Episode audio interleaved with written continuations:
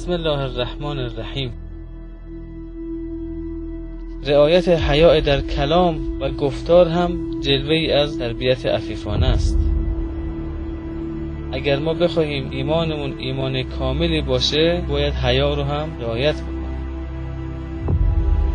اگر می‌خوایم حیا رو به صورت کامل رعایت بکنیم باید گفتار ما هم گفتار با حیایی باشه.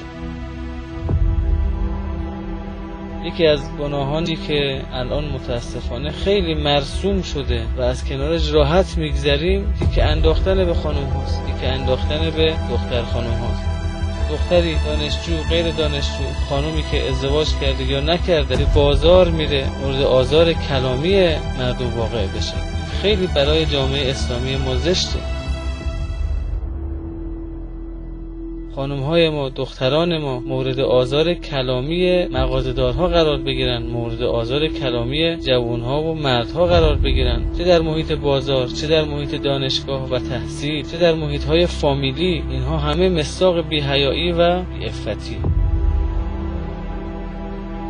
زنان ما زنان مسلمان ما دختران مسلمان. اگر می‌خوان ایمانشون ایمان کاملی باشه حیاء کامل رو رعایت بکنن باید در محیط های اجتماعی در بازار در محیط های درسی در دانشگاه در محیط های خانوادگی عفت کلامی رو رعایت بکنن.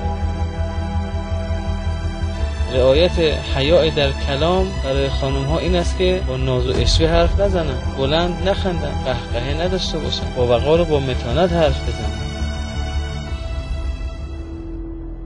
اونجایی که دلهای مریض هست با صدای یواشتری با همدیگه صحبت بکنن. رعایت افت کلامی برای خانم ها اینطوره.